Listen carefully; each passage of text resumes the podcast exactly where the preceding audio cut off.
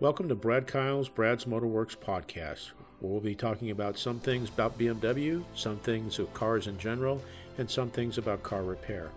I hope you find it educational, enlightening, and I hope it increases your understanding of your car. And maybe along the way we'll have some fun too. Thank you for listening, and here we go.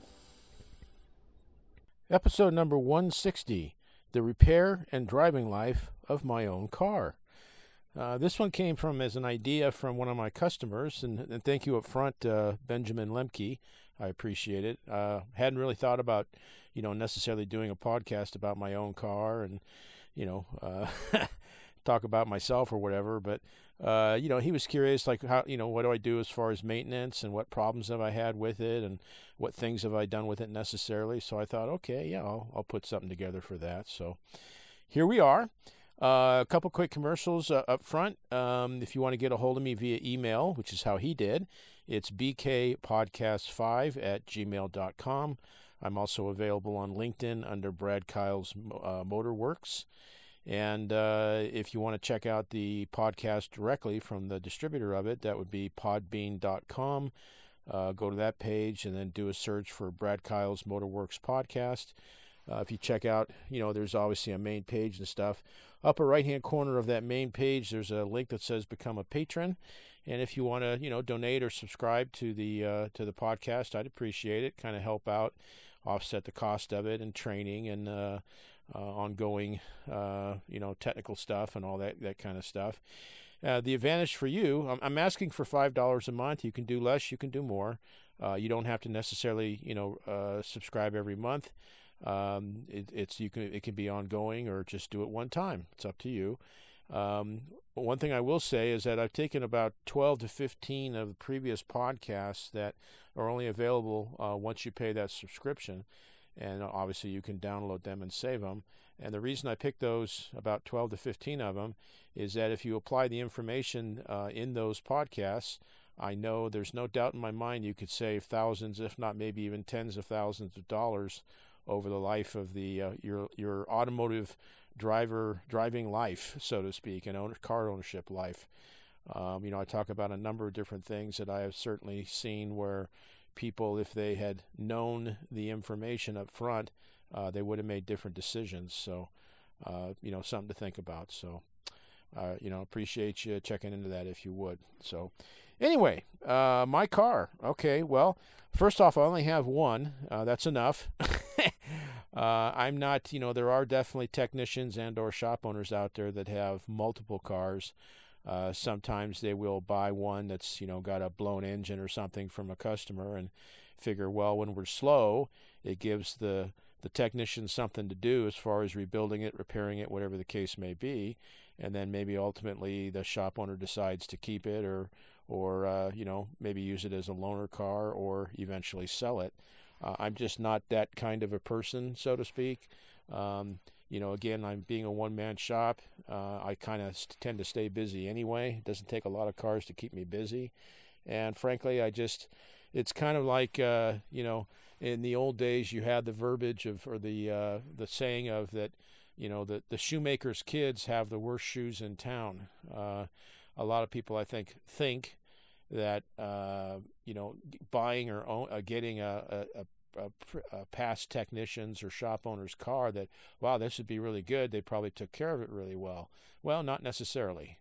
Uh, it's kind of the old thing of you know what's the last thing you want to do at the end of the day? Well what you've been doing all day long as far as work wise and so believe it or not technicians cars can be uh, sometimes not in very good shape.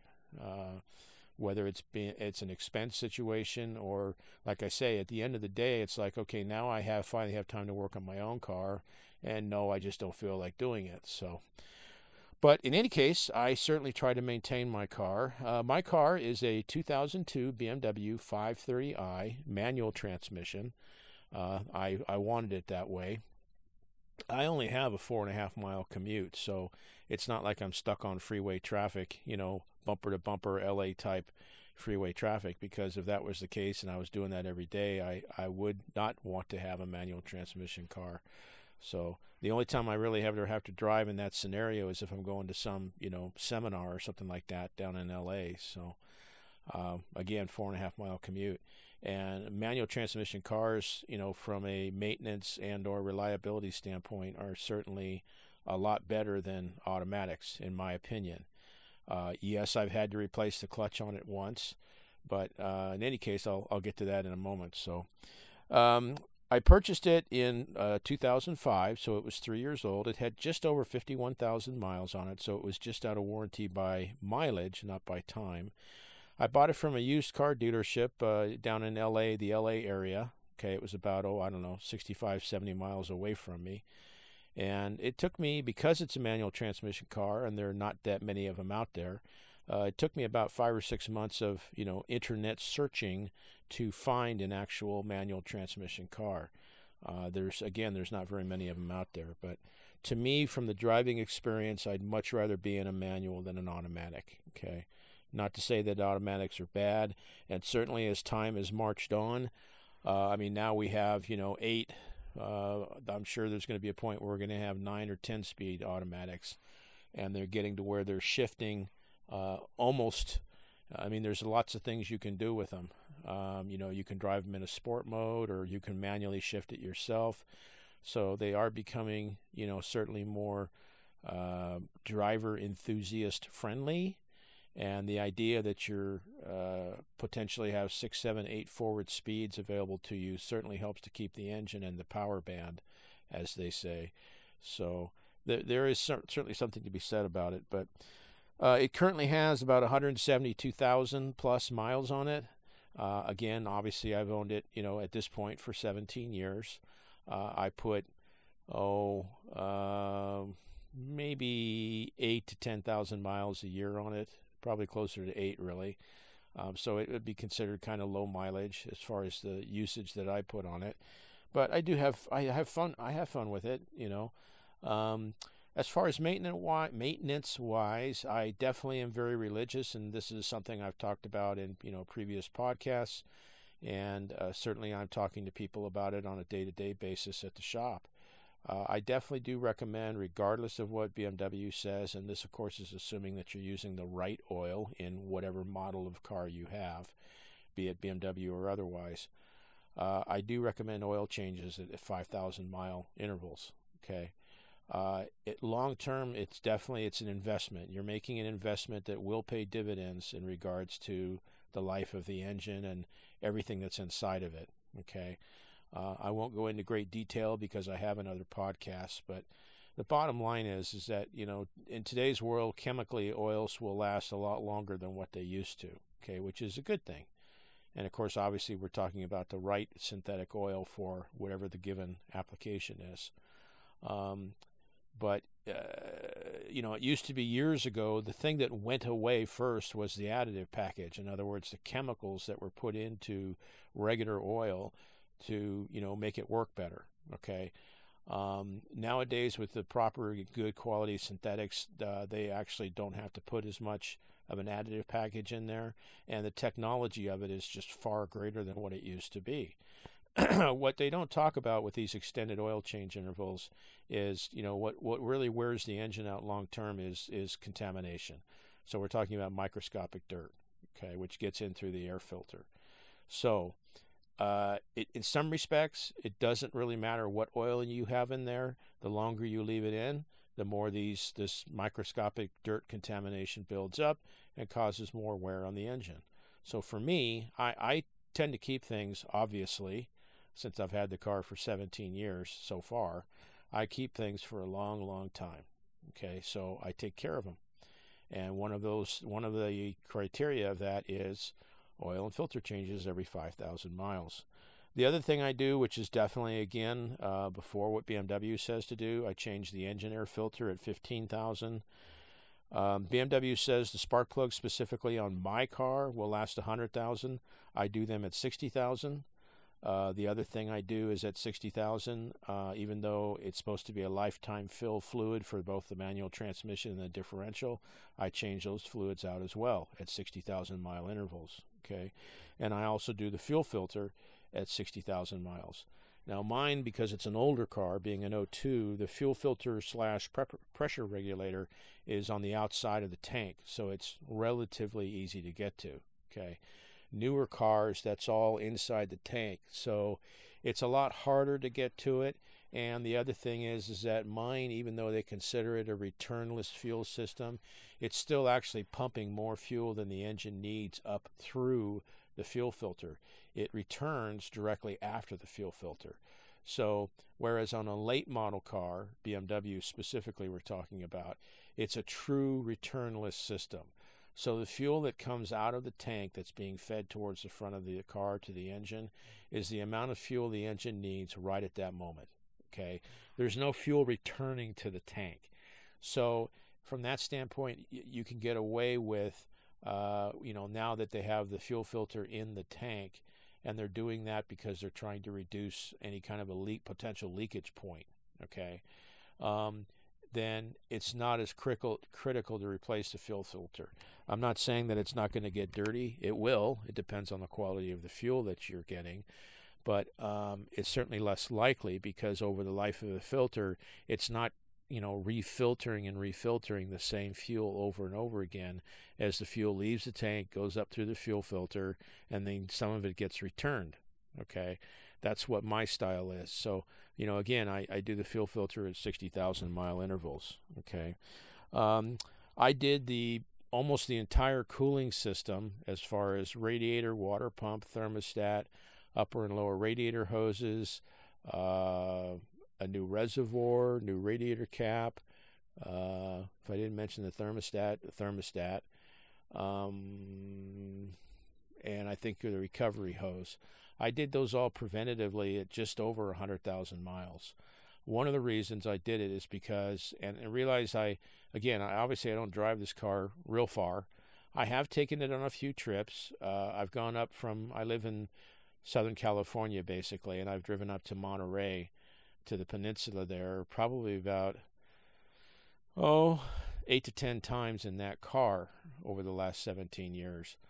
Uh, one of the trips was to actually drive the car on uh, at the raceway at Laguna Seca, which I'll talk about in a moment here.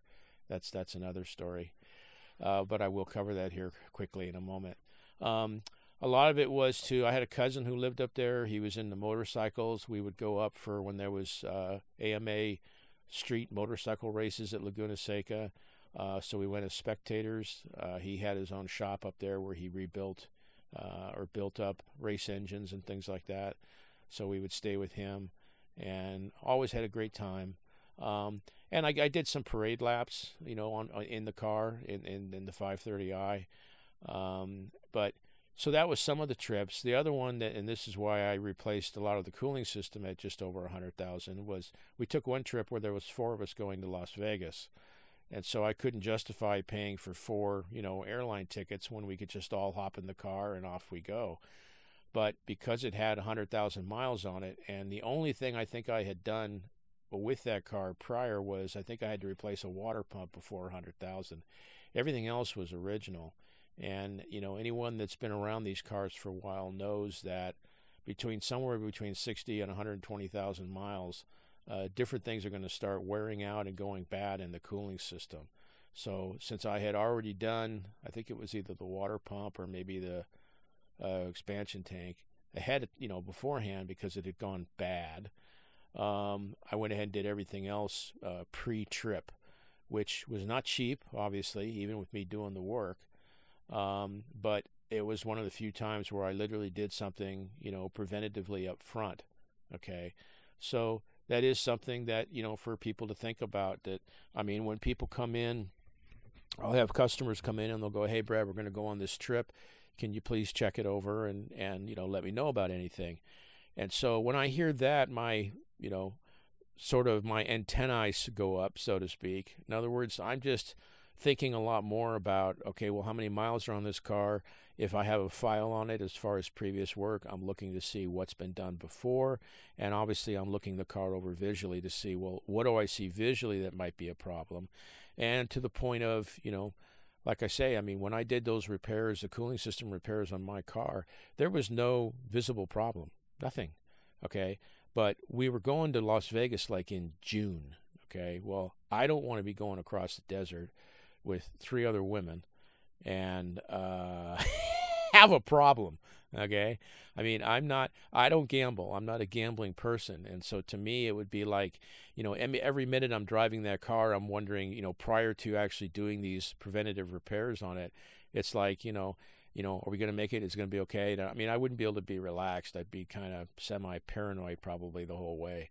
So I just said, well, screw it. I'm just going to spend the money and take care of it ahead of time. Uh, because the other option would have been if we weren't going on the trip, I would have just waited until the next thing went bad, okay?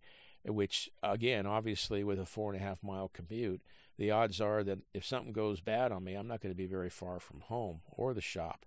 So I would just, you know, take it in or have it towed in, whatever, and then, you know, do those repairs at that point because something has gone wrong anyway.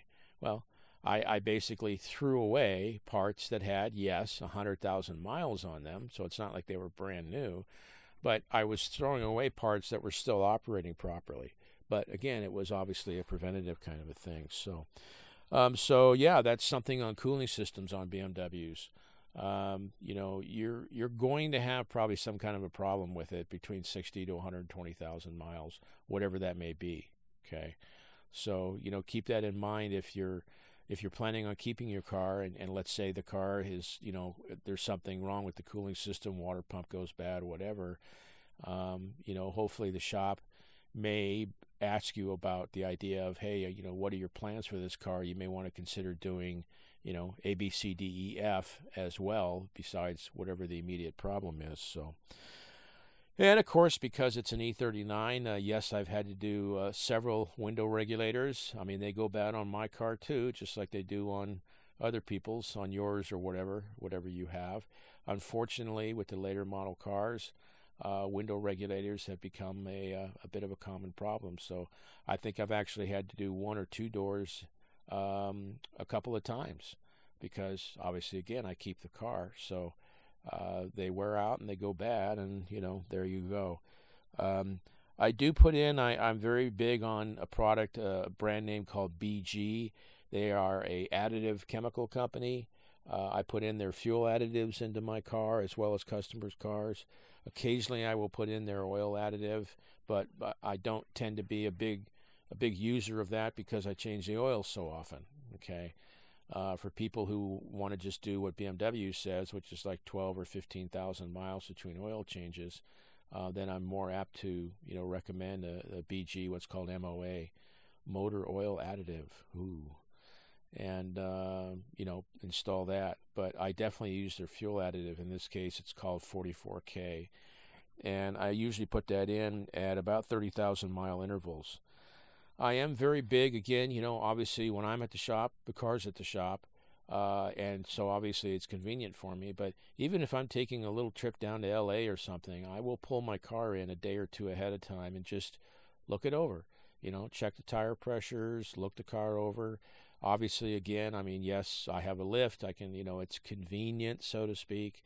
Uh, but that's not to stop somebody, even from they're just going to take a, you know, a, a short trip or whatever to you know look their car over, uh, especially if your normal usage is just around town, and then all of a sudden you're going to drive you know 100 or 150 miles in a day. Um, you know you may want to consider doing that. You know again maybe it's just me. Uh, I just kind of like to know that the tire pressures are okay and and so on and so forth. So. Um, I do, you know, I definitely do check the car over even for what would be considered a minor trip. And certainly, if I'm going up like to Monterey or Vegas or something, then yeah, I spend way more time looking it over. And again, uh, depending upon the circumstances, uh, one of the times, I'll get into it now, that we went to Monterey and we were going to Laguna Seca. This was in 2013, I think.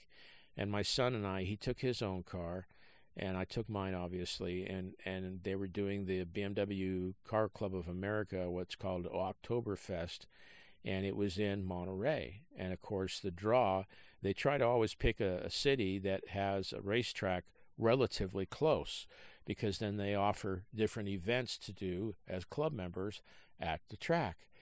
Well, they were offering anywhere from a one to a four day uh, high performance driving school in your own car. Okay. Well, yes, your car had to pass uh, an inspection. Well, I say it was an inspection. Basically, you were supposed to do it ahead of time, which obviously I did.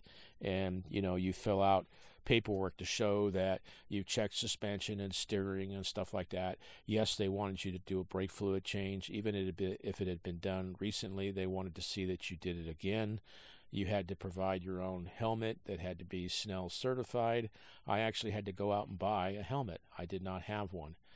Um, and they had ones available to either borrow or rent, but they, they couldn't guarantee they'd have one for everybody. And if you don't have a helmet, you're not going out on the track. Okay. So I thought, well, I guess I might as well go ahead and buy a helmet, which I did. And um, so that, that was that. And my son had to buy a helmet too for himself. Um, but in any case, uh, we signed up for four days of high performance driving school. Uh, we were got up there on a Sunday. There was some obviously club activity things, you know, Monday, Tuesday, and then from Wednesday through Saturday, we spent the entire day, uh, every day at Laguna Seca. Uh, we got to do three driving sessions a day, three cra- classroom sessions a day, uh, obviously lunch and some break time. We we just had a ball, and I would encourage. There was times years ago when I worked at the dealership where uh, we got to do what they call ride and drive, and this was through BMW. Uh, BMW would rent a track for the day or for a couple of days. And typically it was when there was a new model introduction. And so they were wanting people who wanted to go. And again, this was, you know, dealership personnel, not the public.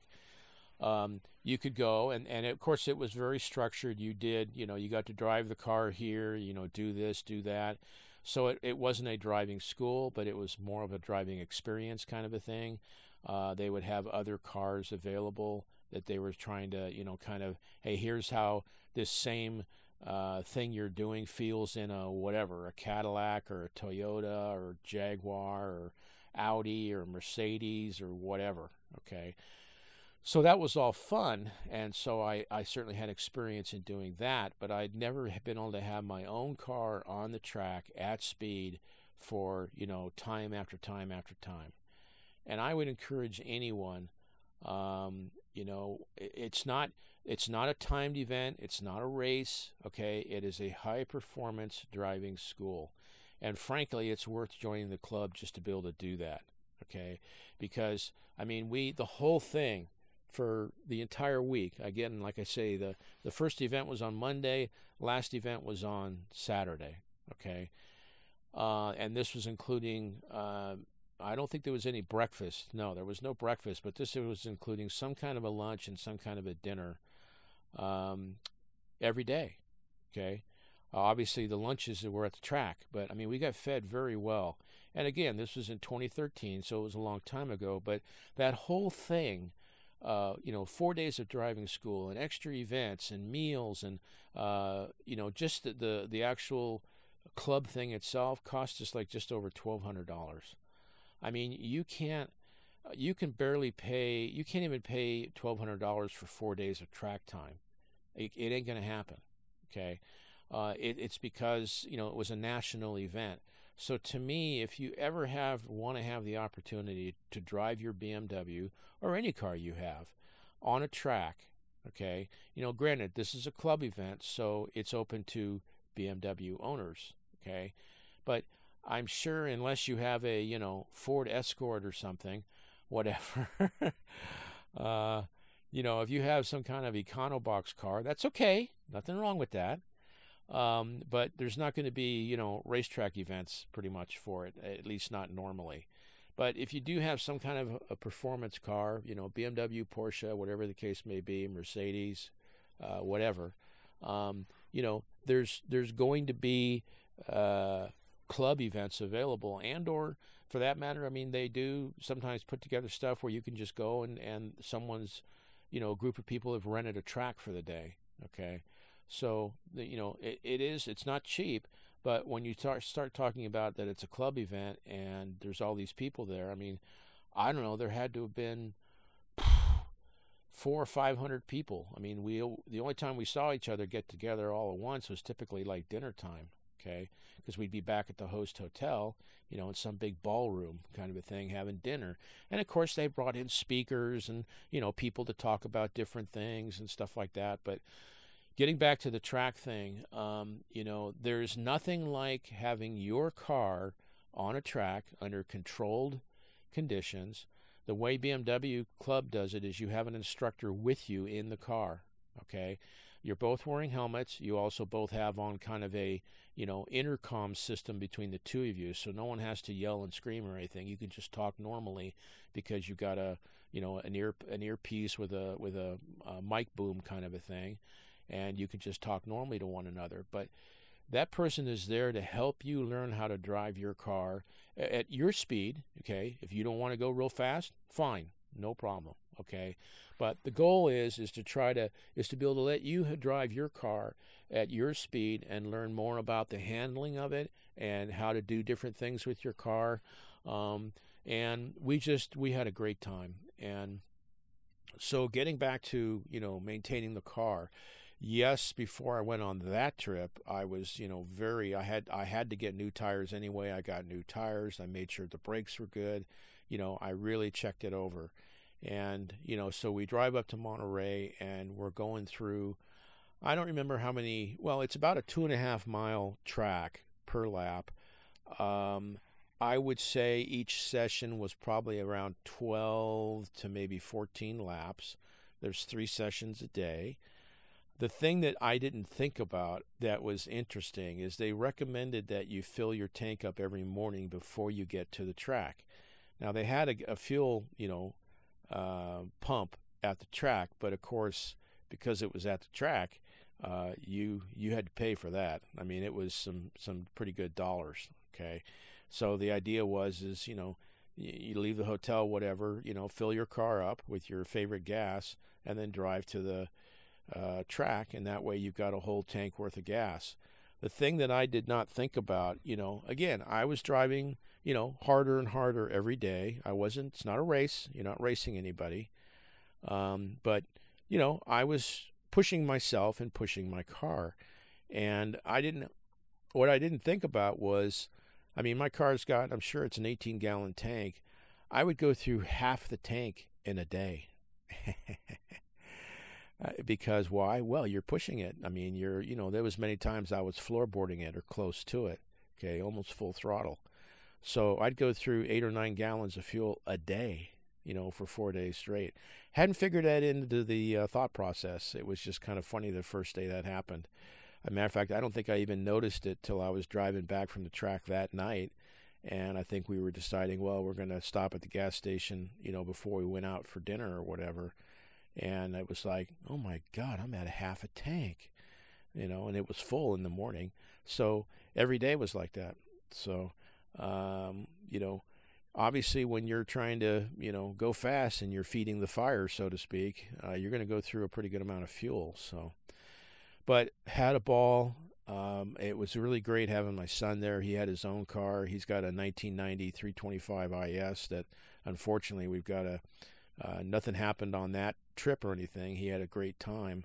Uh, but eventually the cylinder head was is got an internal crack, so the car is parked right now. But that's another story. But uh, we had a great time. So whether it's you know father son, uh, mother daughter, whatever, uh, boyfriend girlfriend, um, it's a great thing to do. Um, it's probably wouldn't be as good as if you were sharing a car because obviously you're only going to get half of the driving time. But I would really, I would really encourage anyone um, because you're going to learn some things and there are other events. There's there's a Gymkhana. Uh, there's like a, an autocross thing where it's you're doing a lot of turning in a very small space. Um, for that matter, you know, clubs typically have like uh, Saturday events where you learn like evasive maneuvers and things like that. So you could really, I mean, you you could learn some things that could potentially save your life in some kind of an accident or you know possible uh, situation. Um, I mean, I can remember years ago watching a videotape from BMW, and they said, you know, part of what performance and handling is is what's called active safety. Okay, so if you have a car that that steers where you point it, and and responds and and isn't just some kind of a rolling easy chair kind of a thing it's considered performance and handling is considered active safety because the idea being is that it would be much better if you can brake or steer around an accident versus being involved in one okay? Um, i mean it's called accident avoidance instead of accident participation okay? So and part of that process is certainly if you can learn your car and learn what the car is capable of and ultimately what you're capable of too then you know if and when those kinds of situations come up uh, you're going to be you're going to be prepared mentally and physically uh, to what to do okay? And all of a sudden you can avoid the accident instead of participate in it. And while that's all happening as far as the learning process you're just you're just having lots of fun. You really are. So I would I would encourage anyone to you know to search that out. Really, in some respects, regardless of what car you have, but um, you know, lots of fun. And so, you know, getting back to my car specifically, yes, I prepared it for that. I made sure everything was in good shape. And, uh, you know, obviously I didn't want to have a breakdown. And neither one of us did. Uh, although my son actually, on the last day, on the second to last uh, driving stint, uh, he broke a. He, he had cast wheels on the car. They were aftermarket wheels. They were cast, and he broke the spoke on a right front wheel. So he was done. He had to put on his spare. Uh, and and a lot of the people that, that did like club racing and stuff, they were familiar with. They came over, you know, and they're going like, "Oh yeah, those wheels are no good, man. Uh, those are the cast ones." And th- that's what happens. They break. And he's got it on his GoPro. You could hear it go, you know, like what and it made this horrible noise. And they were, if you know Laguna Seca, they were coming into turn two, and which is a, a double apex left-hander. And uh, the next two turns, three and four, are right-handers, and then turn five, before you go up that hill, is another left-hander.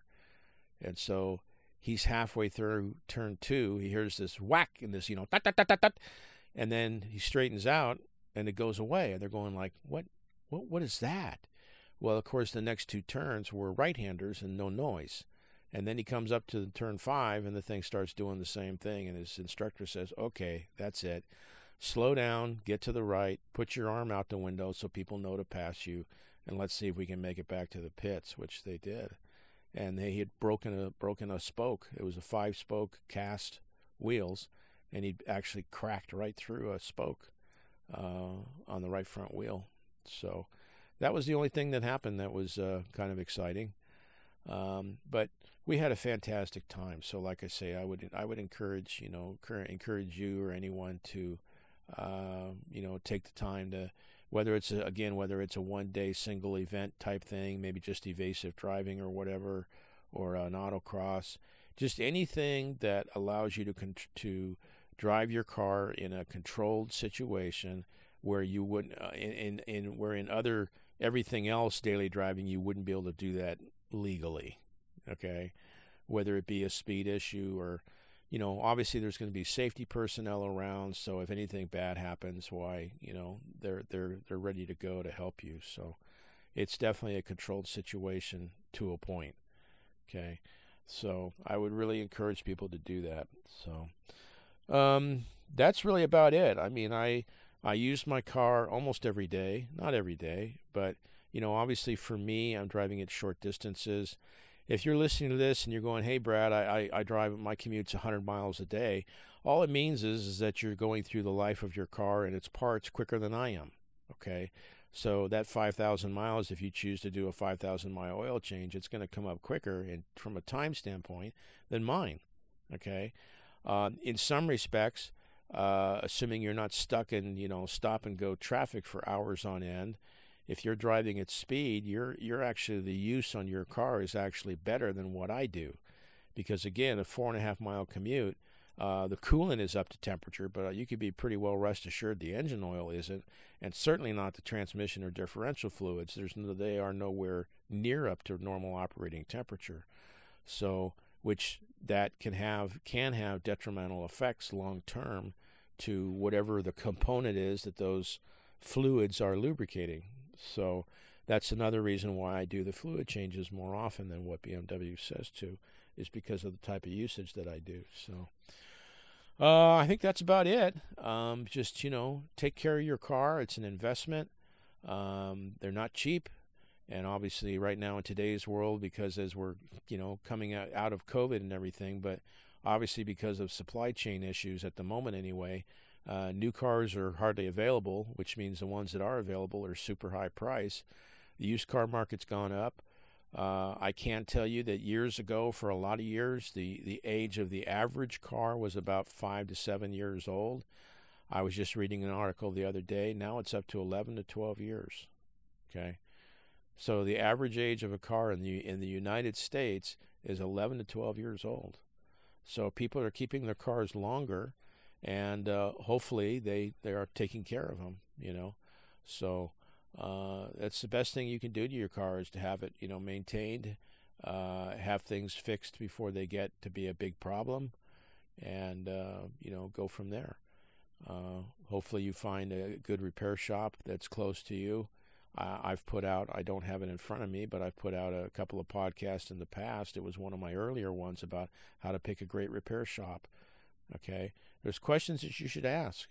And, you know, you may even want to go in and almost interview them I mean, uh, I, I don't take that, I, I wouldn't take looking for a car repair shop for your car lightly from the standpoint, I mean, assuming you care about your car and you're looking for good value, you know, as far as in the repair process and how the people treat you.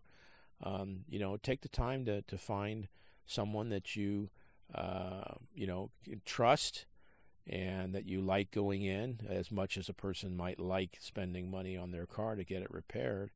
But you know you got to think about what is that what does that car do for you in your life? And then consider what if you didn't have it? And then try to live your life you know? I realize there's certainly people that are listening to this that you know public transportation is readily available and there's lots of people that don't even have to own a car at all okay? Well great okay? But you know southern california is yes there's public transportation but uh, it certainly is not as good as some places in this country and um, uh, you know, certainly Southern California, we have millions of cars out here. So, anyway, that's about it. I hope you got something out of it and enjoyed it. Again, if you want to get a hold of me via email, it's bkpodcast5 at gmail.com. Uh, and again, I'm on LinkedIn. And uh, check out the website if you want to on podbean.com, Brad Kyle's Motorworks Podcast. And uh, we go from there. Uh, again, I, I, hope you got something out of it, and um, hope you have a fantastic day and a great tomorrow. Thank you again for listening. Thank you for listening to this episode. It's been an honor and a privilege to spend time with you. I hope you found this of value. Please share it with family and friends. Above all else, with all you're getting, get understanding. May God bless you and keep you, and thank you again.